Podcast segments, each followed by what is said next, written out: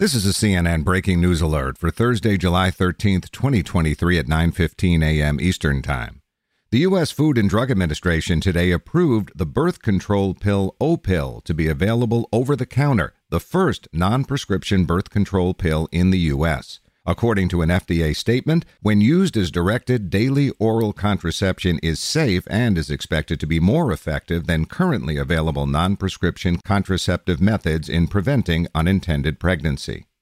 For more on this story and others, listen to the next edition of CNN 5 Things at noon Eastern Time.